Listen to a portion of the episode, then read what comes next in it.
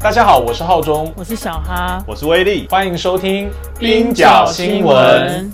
好，听众朋友，大家好。我们现在看到俄罗斯跟乌克兰的战争还在持续进行当中。那全世界现在好像也回到过去东西对抗的一个冷战格局里面。其实以前我们在六零年代的时候看过第三世界的这种不结盟运动，也就是说，我不跟美国好，我也不跟苏联好，第三世界国家、发展中国家要走自己的路。那最近这种情况好像又有态势回归的感觉。嗯啊，因为我们看到说，其实。整个西方国家以及亲西方的国家都在对俄罗斯全面的围堵跟经济封锁、经济制裁进行制裁。对，但是非洲跟亚洲国家其实虽然普遍也反战，但是对于这种严厉制裁俄罗斯的行动，好像比较消极一点。哦，那我们今天的节目其实没有要谈乌俄，那请大家期待一下，我们在接下来的一两个礼拜，不论是。呃，苦劳网上的编译，以及我们在冰角新闻里面，都会跟大家分享现在第三世界国家以及南方国家怎么样看待乌俄战争的几种切入角度。在乌俄战争发生的同时哦，其实这个世界上还是有很多很重要的新闻值得我们关注，所以我们今天把焦点稍微拉到别的地方去谈一谈别的事情。今天跟大家介绍的第一则新闻：阿根廷群众示威反对国际基金货币组织。要求阿根廷政府停止还债。这个新闻的内容大概就是，阿根廷政府最近跟国际货币基金组织达成了一项协议，就过去四百四十亿美元的欠债展开了债务重组。根据这个协议的内容，阿根廷必须在今年以及明年每年偿还一百九十亿美元的金额，同时要删减国内的财务赤字以及能源补贴。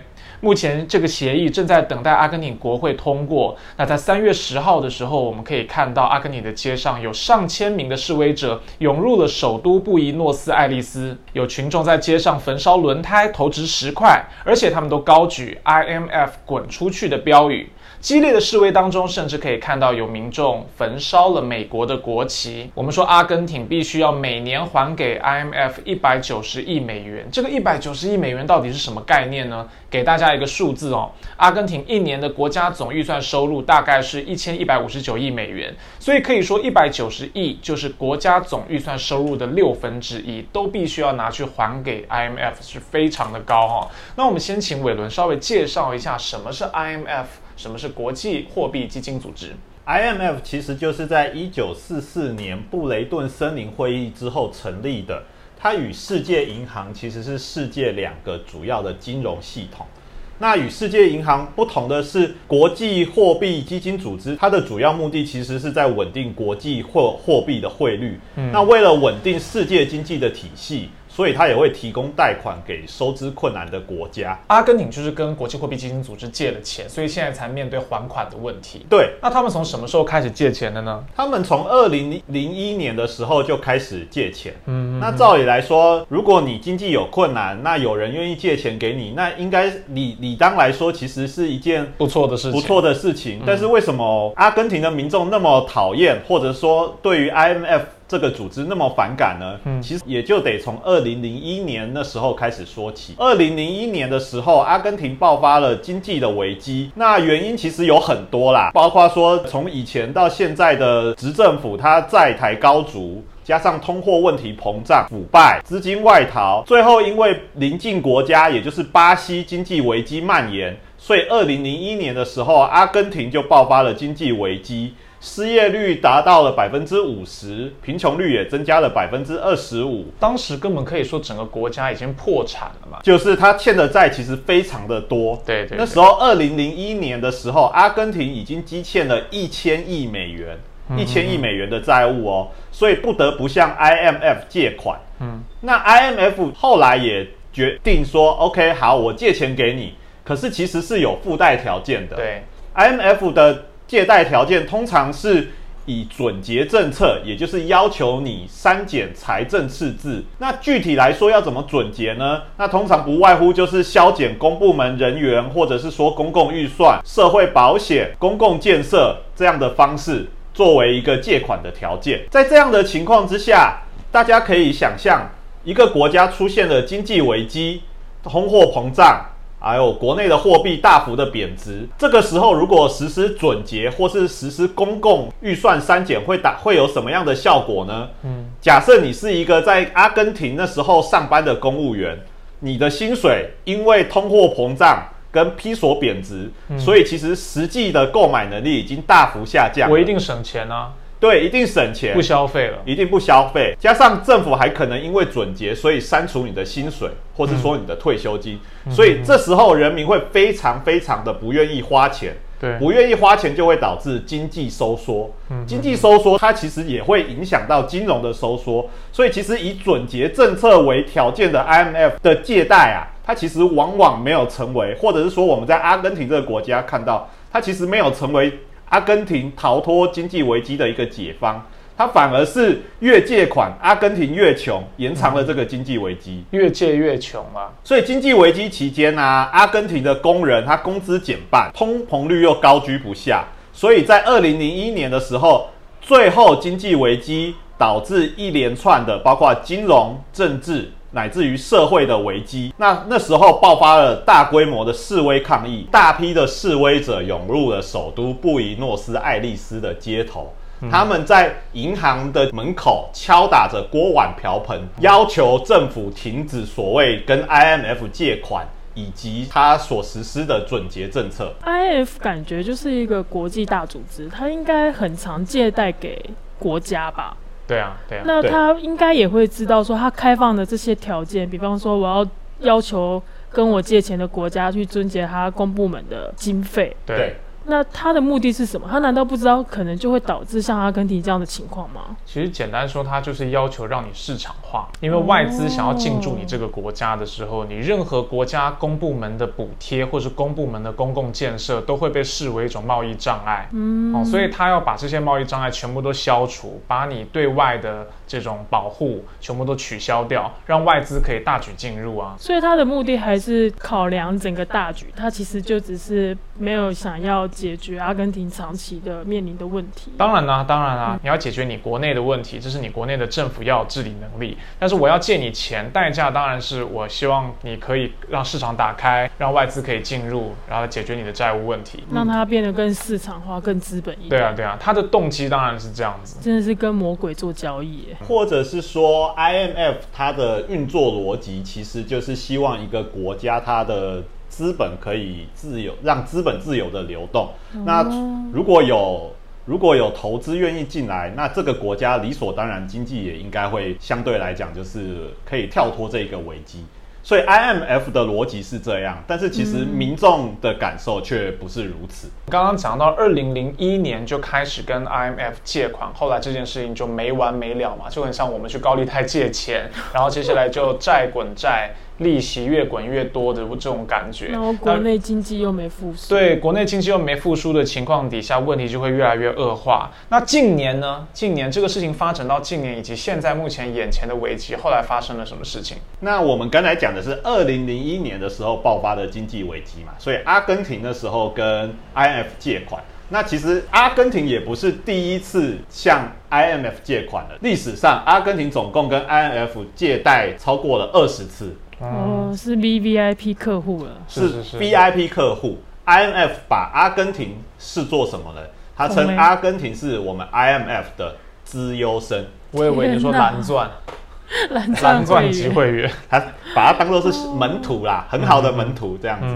因为都我借款有条件，你都乖乖的遵守了我的很棒的韭菜。嗯，大规模的市场化，然后删减公部门的预算。嗯，好，那讲到。新闻一开始的四百四十亿的这个债务是怎么来的呢？其实就是二零一八年的时候，阿根廷啊，它的货币又再度贬值，而且十多年以来，我们刚才讲到的通货膨胀的问题，其实也没有得到解决。马克里，也就是当时的总统，他为了要应对眼前的这个经济危机，他向 IMF 借了。足足五百七十亿美元，这是 IMF 有史以来最大一笔的借款。我们刚才讲到啊，IMF 的借款其实都是有条件的嘛，所以总统马克里在借款之后，他也得去删除国内公部门的预算、医疗的预算、教育的预算，甚至是对于残疾人士的补贴，而且同时也调涨了水电、天然气的费用，这些都是民生物资的感觉。国内的穷人立刻就会受到影响啦。没错，所以如果你是一个生活在此时的阿根廷人民，其实你会特别有感，披索贬值了，通货膨胀了。所以代表什么？食物跟民生物资的价格也飙涨了。所以马克里任内啊，百分之四十的人口，它是被定义为贫穷的人口，而且失业率还是持续增加。人民认为啊，M.F 的准结政策，这个后果为什么是我们承担呢？那他们心中有这个疑问的同时，他们其实又看到了所谓的大资本其实是不受这个准结政策影响的，因为资本可以自由流动，那这些资本就被带到了国外的避税天堂。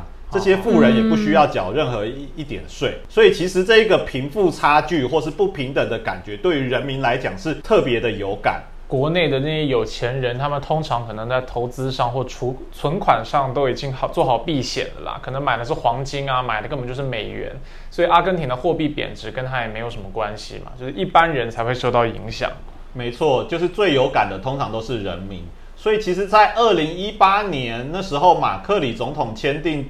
与 IMF 的借款协议的时候，其实阿根廷的民众就已经走出街头，然后开始展开大规模的示威了。因为他们觉得说，政府不要再跟 IMF 打交道了，这是跟魔鬼的交易。甚至有示威者或者是比较阿根廷的左翼政党，他们甚至提出，政府应该停止支付这个违法，他们用违法这两个字，嗯，称呼这个欠债，应该停止支付违法的欠债。相反的，把这笔钱用作于资助人民，帮助最有需要的人，比如说那些生活难以为继、为继，必须靠社区厨房才能维生的人。这是高利贷也是违法的。对，那这个违法其实还有一个历史脉络，就是说在二零一八年那时候，马克里他向 IMF 借贷的时候啊。我们要知道，马克里其实在阿根廷的政治光谱里面，其实是比较右翼的一个总统，他是比较一个亲资本的一个总统。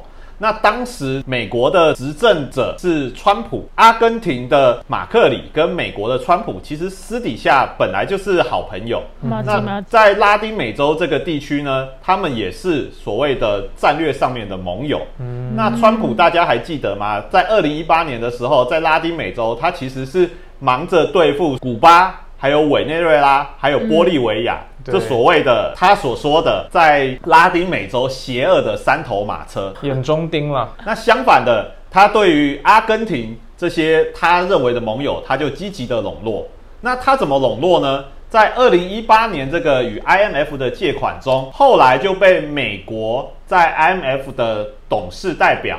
他自己承认，对当时的这笔借款是所谓的政治恩惠，因为在二零一九年的时候，阿根廷要举办总统大选，对，所以那时候这笔钱就被认为是支持马克里的一笔现金。那后来这这件事情也被新闻媒体披露。所以引发阿根廷的人民相当的不满，就觉得说我们的生活已经因为 IMF 的影响已经那么的难过了。这则新闻出来之后，又坐实了阿根廷人民认为 IMF 是所谓西方国家，尤其是美国介入他们。国家事务的一个工具，嗯，就不只是单纯的金融组织而已啦。没错，就不只是单纯的金融组织。其实美国向来有所谓门罗主义啊，就是说禁止过去欧洲国家这些旧帝国去干涉美洲国家的事务。但是对于美国自己来讲，他就觉得拉丁美洲跟南美洲就跟他的囊中物、后花园一样，他可以随便把手伸进去干涉他们的内政。然后我觉得阿根廷这种都还算好的，因为毕竟它是用胡萝卜，有些国家就直接用棒子，就是直接支持他们的军事政变嘛。如果你不听话的话，那我就是用经济制裁的方式。那可是像阿根廷这样子，他等于捧着大笔的现金来支持右翼的候选人。那相对来讲，如果马克里他的政敌就会变得很弱势啊，变得很困难。你要跟这样子的人竞争，但这一笔钱也是要还的吧？对，要还的。借钱竟然是一种恩惠，但是问题就是说，其实民主政治有的时候就会造成一定的短视嘛。因为每个人的执政可能就是个三五年，然后你要解决的就是这三五年的寄存的问题。我们要还钱，这可能是三五年后的事啊。我只要今年钱进来，改善了我目前眼下的问题，我的民调数字可能就稍微抬升一点了。嗯我市政府或我总统府门口的那些抗议的人潮可能就会散去一点了。所有的民主政治好像都会面临到这种短视的问题啊，特别是这种穷国，对他这么多的饥饿、这么多的危机的时候，现在有一笔钱，远水救不了近火，现在要一一笔钱、一笔净水，可以让我灭掉我眼前的这把火。其实我就会这么做了。反正要还钱是三五年，也就是现在二零二二年要烦恼了。其实现在阿根廷的总统费尔南德兹，他是在政治光谱里面相对比较左翼的总统，他的竞选其实是以一个左翼联盟的立场去竞选的。那他的副总统其实就相当反对 IMF。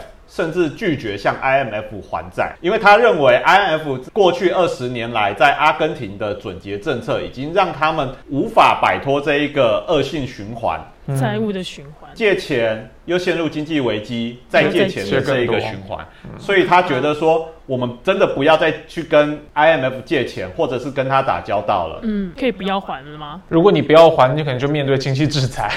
哦，对啊，你就变成邪恶眼中钉国家啊。然后认为说你在国际信誉评比上面都不合格啊！我从自优生就变成放牛班的学生。对啊，所以这个确实是很难的选择啊。像这一任总统刚刚讲说是相对左倾的嘛，嗯、但是他其实没有借，但是他也得要面对前几年的还款，现在就面临抗议。好可怕！说到阿根廷变成放牛班，我记得以前学校教的阿根廷是那种农牧业的大国，对不对？对，很多人以为阿根廷跟我们无关，其实在我们生活中是会吃到阿根廷的东西的。没错，像是什么？哦？我知道天使红虾，还有大鱿鱼，阿根廷大鱿鱼，那个深海大海怪。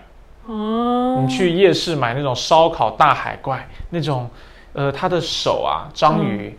比你的四只手指头还要粗，然后切切块烤来吃，很好吃。那很多都是阿根廷进口过来的海鲜，而且阿根廷也是全球第五大的牛肉出口国。哦，台湾现在买得到阿根廷的牛肉吗？我们的牛好像都是澳洲、纽西兰、美国，有阿根廷吗？我不知道哎。有那种阿根廷的牛排啦。比较便宜的那一种，安第斯牛排、安第斯牛肉是不是就是阿根廷？因为是安第斯山啊。哎，啊，安第斯山不是在拉丁美洲不是安格斯牛肉吗？啊，对啊，不是安格斯牛肉，一一定有安第斯牛。今天要跟大家介绍的第二则新闻：赶走巴勒斯坦社区，引入犹太人。以色列在东耶路撒冷的种族清洗，哇，以巴真的是很经典的议题诶。没错，在乌克兰跟俄罗斯打仗的同时，很多人就在讲哦，你不要以为战争只在这里发生，因为以色列同时还在攻打巴勒斯坦，现在也正在发生当中。那以色列当局最近呢，他们在东耶路撒冷大规模的要拆除居民的房屋，那当然拆除的是巴勒斯坦居民的房屋哦。三月十号，在贾贝尔穆卡贝尔这个社区的居民就发起了大罢工，他们要抗议以色列当局拆除了八百户的巴勒斯坦家庭。那拆除之后，这片土地未来预计要新建商业中心，还有给以色列的犹太人居住的房屋。啊，所以以色列就把巴勒斯坦人迫迁，然后要自己的房子给自己的人住。对，所以才被说是种族清洗，因为他们把原来的社区解体，人赶走，然后引入自己的居民。我们现在在新闻上看到的这个贾贝尔穆卡贝尔的社区发生的争议哦，其实不是一个单独孤立的事件，而是整个东耶路撒冷都有类似的状况。那我们请威利来帮我们介绍一下。那就来跟大家介绍一下东耶路撒冷这个地方。其实，在一九六七年以前，呃，东耶路撒冷居住的巴勒斯坦居民啊，他他其实是属于所谓的难民。嗯，那是因为一九四七年以呃以色列开始独立建国之后，开始慢慢的入侵了这里。那在一九六八年六日战争爆发以前，其实东耶路撒冷这里其实本来都还是约旦的领土。嗯，那在一九六八年以前的巴勒斯坦人民，他其实是。为了要换取在东耶路撒冷的永久居留权，所以放弃了难民的身份。可是不料，一九六七年六日战争爆发之后，呃，以色列开始入侵巴勒斯坦的土地，也包括占领东耶路撒冷，也把当地的资产，包括说巴勒斯坦的房屋收归以色列政府。那把房屋出租给在这里居住的巴勒斯坦人，嗯，就没收你的财产啦。然后房子是你的，结果我把你收归国有，然后再租给你，然后说你是租户。嗯嗯但其实你可能在很久很久以前你就已经居住在这里。对啊，他原本是约旦的土地，然后他们以难民的身份去到那里居住，然后接下来就是以色列入侵占领了这一块，然后把东西全部收回来，然后再说我给你恩惠，我租给你好了。所以以色列他在东耶路撒冷，他禁止巴勒斯坦人民新建房屋。那他另外一方面也会拆除巴勒斯坦人民的房屋，然后驱逐巴勒斯坦人。在这么做的同时，他其实也会引入大量的犹太裔的，呃，我们说英文叫做 settler，那中文我们翻译叫做垦居者，或是说非法屯垦者。嗯嗯嗯嗯嗯。那我们刚刚讲到，其实现在看到的是贾贝尔穆卡贝尔这个社区哦，其实这个类似的案例在东耶路撒冷真的有很多社区，对不对？对，其实最有名的应该就是去年二零二一年五月的时候发生的一件事情——谢赫贾拉社区了。对，那时候在东耶路撒冷的另外一个巴勒斯坦社区，也就是谢赫贾拉社区，这里有三千多个巴勒斯坦人民居住。那其实多年以来，呃，以色列或者是说以色列的非法屯垦者，他们一直是以向法院新送的方式主张说。哎，现在巴勒斯坦居民居住的房子其实是以色列人所有的。我这个法院是以色列的法院啊，呃，是以色列的法法院，所以主张他们拥有以巴勒斯坦居民房屋的所有权。那巴勒斯坦居民是所谓的非法侵占，这样的方式来驱逐巴勒斯坦人民。那二零二一年五月，以色列的地方法院就判决了，呃，在谢赫贾拉区的六个。巴勒斯坦家庭必须限期搬迁，但是这六户家庭非常坚定地拒绝了法院的裁定。他们的抵抗其实获得了包括加萨、约旦河西岸，乃至于整个国际社会的一个声援，所以抵抗运动可以一直持续到今天。那其实，在二零二一年的年底，大概是十一月的时候，这个官司一直缠斗到最高法院。以色列最高法院后来提出了一个所谓的妥协协议，也就是说，这些巴勒斯坦家庭支付两年的租金作为象征性的一笔款项，嗯，来换取十五年可以居住在这里。但是条件是必须要承认自己是受保护的租户，房屋真正的所有权人还是以色列政府。嗯嗯但是这样的协议其实同样的被巴勒斯坦人民拒绝了。很多人可能会觉得说啊，看起来好像很。恩惠啊！我只要缴两年的租金就可以住十五年啊！如果我的房东给我这样子的选择，我一定会觉得很棒。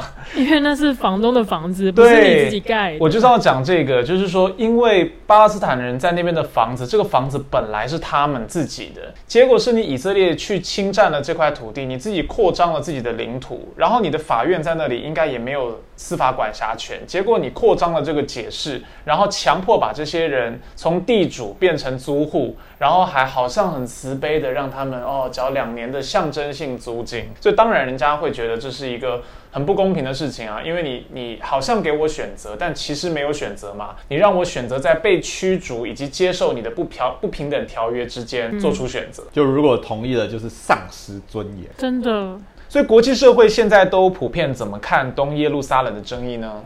其实东耶路撒冷在国际社会算是一个比较有争议的一个领土。大部分的国家其实都还是不承认东耶路撒冷是所谓以色列的领土，因为刚才讲到的历史，加上根据国际法，其实东耶路撒冷是所谓的被占领区。国际法其实有规定，占领的一方在这个情况其实是以色列，它其实，在被占领区是一没有所谓的司法管辖权，二它也不可以任意的改变被占领区的一个现况。但是以色列政府却不是这样做的。它其实是不断的引入犹太裔的居民，嗯，进入到所谓东耶路撒冷，也就是想要为让东耶路撒冷变成一个犹太人占多数的一个地区。嗯，天哪，他们脸皮好厚。对，就是以色列跟巴勒斯坦，其实一般的媒体会称之为冲突，但是其实是以色列对巴勒斯坦的一个入侵。对啊，这个在名词上新闻都会很常用冲突，但在我看来就真的很像入侵。对，就是其实两方的实力或者是说武力其实是相当不均等的一个情况。那为什么以色列脸皮这么厚，要一直去踩巴勒斯坦人的土地？应该是这样子说，就是从以色列的上一任总理内塔雅胡到现任的总理贝内特，其实对于巴勒斯坦或是说所谓巴勒斯坦人民，其实是一一直以以一种非常粗暴的方式在对待。那特别是新任的以色列总理，他其实是属于极右翼这个政党，他的名字就叫做极右翼。贝内特本人他是不承认巴勒斯坦这一个国家的，所以他其实在上任之后，比起内塔雅胡，他是有过之而不及，在对付巴勒斯坦人民的呃这一方面。所以其实从他上任之后，东耶路撒冷地区就一直出现以色列驱逐巴勒斯坦人民、拆除房屋的一些情况。那冲突其实也不断的发生。这其实如果把背景再拉大一点点，我们知道耶路撒冷在圣经上就是一块圣地嘛。是一个神选的圣地，所以在以色列或者说在犹太人来讲，一直以来有一个叫做犹太复国主义，那个就是所谓的难与密之地嘛？对对对对对，大家回到那个地方去建立自己的犹太人国家。所以我们知道过去有德国纳粹迫害犹太人的这种情况，没错。对，所以犹太人很多其实本来是散居在世界各地或者在美国啊等等的。那后来有一批这种抱持着犹太复国主义的人，就觉得说。啊！我要回到过去的奶与蜜之地，建立我们的犹太人国家。那可是这个时候，这些地方在圣经上或许千百年前确实是犹太人的这个居住地，但是当代里面，他们要从世界各地回到这个地方的时候，这里已经有人住了啊！这里有的这些巴勒斯坦人住在这个地方，那这个时候他们怎么办呢？他们就是像我们目前看到的，建立了以色列，然后开始蚕食、鲸吞别人的土地。那因为特别是欧洲国家、美国的国家，大家对于过去犹太人被迫害、被屠杀的这个历史有一种原罪感，所以也没有人敢对这件事情上有太多的意见，或有直接的干预跟制止的行为。嗯，对，所以就形成一种目前我们看到，呃，实际上在当代以色列是对于巴勒斯坦人非常高压的这种迫害行为。啊，而且不断的战争，连年的战争不断的在发生，但是国际上，特别是西方社会对这件事情其实都基本上蛮缄默的。国际的不声援就是沉默暴力跟历史共业。因为现在如果你对于巴勒斯坦的事情稍微声援一下，或稍微主持一下公道，就会被认为是反犹主义，嗯，就会被扣上反犹的帽子。反犹吧？对对对，亚洲人可能比较豁免一点，因为毕竟我们跟他们没有那种历史情节嘛。嗯。但是你想，如果你是一个欧洲人。你曾经你的国家犯下这种杀害犹太人的这种记录的话，哇，你讲这个话要很小心。对你如果去谴责有以色列人他的这种行为的话，可能容易就背起这个反犹的帽子就扣在你头上了。所以这让大家很难很难介入了，大家就没有那个道德勇气去干预这件事情。天哪！对，就我们刚才讲到的犹太复国主义。或者是甚至在以色列的基本法里面，它其实也规定了，以色列其实就是一个以犹太人为本质的一个国家，所以它的最终目的是要建立以色列作为犹太人单一民族的一个国家。嗯，就跟德国人当初想要以德国人为主的国家，其实是一样的道理吗？是一个受害者跟加害者的循环哈，就是历史的悲剧，其实好像是一再的重演。而且以色列确实，他在他的国境那面就是实施。种族隔离制度啊，没错。所以其实国际特色组织在今年二月的时候，它也有发表报告，这是很罕见的。就是国际特色组织它指出，以色列对巴勒斯坦的这些作为啊，其实已经构成了所谓的种族隔离。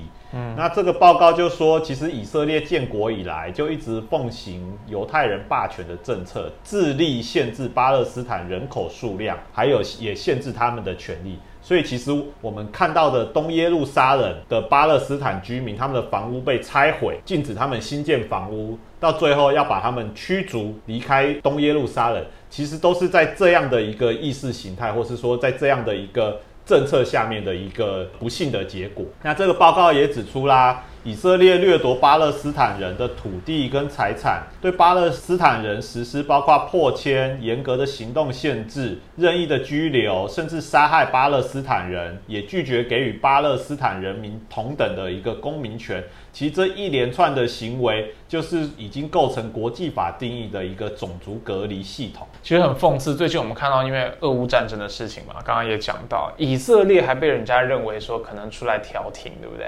啊，其实俄俄罗斯入侵乌克兰之后，以色列的外交部长他有谴责俄罗斯，他谴责俄罗斯的入侵已经违反了国际法。在以色列的第二大城台拉维夫，其实也有很多民众上街挺乌克兰，高举 “Free Ukraine” 的标语。乌克兰民众拿起枪进行反抗的行为，在当地是被称为人民的反抗，但是相对而言，就发生在以色列国家周围，甚至是以色列国家境内这些巴勒斯坦人民，他们扔掷石块，或者是各种其他行为，比如说我们以前在新闻里面看到，他们会放风筝，然后可能吊着一个杀伤力非常小的汽油弹，嗯。这些很微弱，或者是说在以色列强大的武装力量面前显得很微小的这些抵抗行动，却会被以色列的主流媒体或者说政治人物称之为是恐怖行动，而巴勒斯坦人民也会被形容成是所谓的恐怖分子。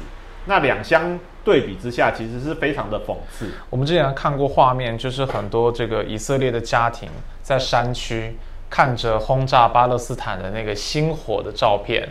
对他们就一边烤肉，一边做家庭聚会，一边像看电影一样看着那个轰炸的火光。唉，因为这次乌克兰其实，在军事上面，他们也很希望可以获得以色列拥有的那个反导弹系统。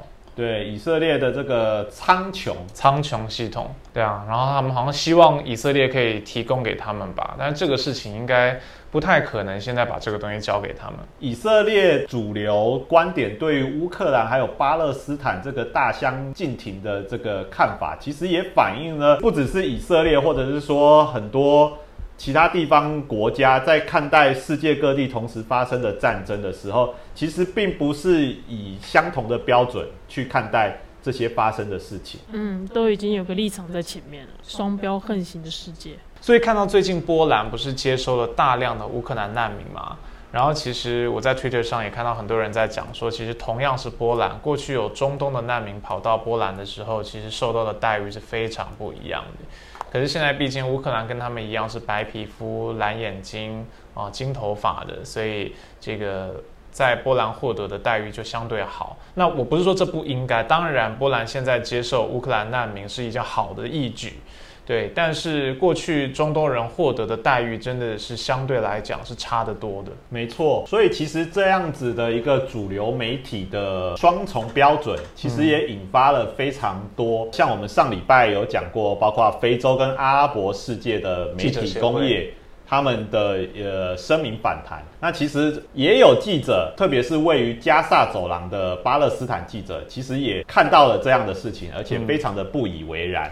他们就说，当这些欧洲国家在接受乌克兰难民的时候，他们也应该去想想，为什么他们会拒绝巴勒斯坦、伊拉克、阿富汗、也门、索马利亚这些同样是受到战争摧残的人民进入他们自己国家的国境？特别是可能这些国家他们所遭遇的战争，往往。西方国家在历史上是难辞其咎，嗯，所以其实包括上周阿拉伯、非洲到今天巴勒斯坦记者，他给我们的提醒就是，当乌克兰发生战争的时候。我们也应该要用相同的标准，或者是说，我们也不应该去忽视世界各地同时在发生的战争。嗯，我们可以用之前黑命关天运动的时候右派所反制的一句口号，但是在今天讲，我觉得有不同的意义，就是 All lives matter 了。嗯，对，因为那时候黑命关天的时候，黑人讲说 Black Lives Matter 嘛，然后当时很多白人就不以为然，说哦，为什么只有黑命才重要？说 All Lives Matter。可是，在今天，我觉得特别是乌克兰的事件当下，我们可以确实说，就是 All Lives Matter，就不是只有白人的地区，不是只有欧洲发生战争的时候大家才在意，战争其实无时无刻都在发生。嗯，对，大家都应该有一样的关注。没错，好吧，那我们今天节目就进行到这里。那希望大家可以期待我们接下来对于乌俄还有更深入的报道跟分析。那如果你喜欢我们的节目的话，请给我们五星的好评，也可以在苦劳网的脸书上给我们留言，告诉我们你想听什么样的节目，或者对今天的节目内容有任何的意见回馈。冰角新闻不止冰山一角，我们下周见，拜拜。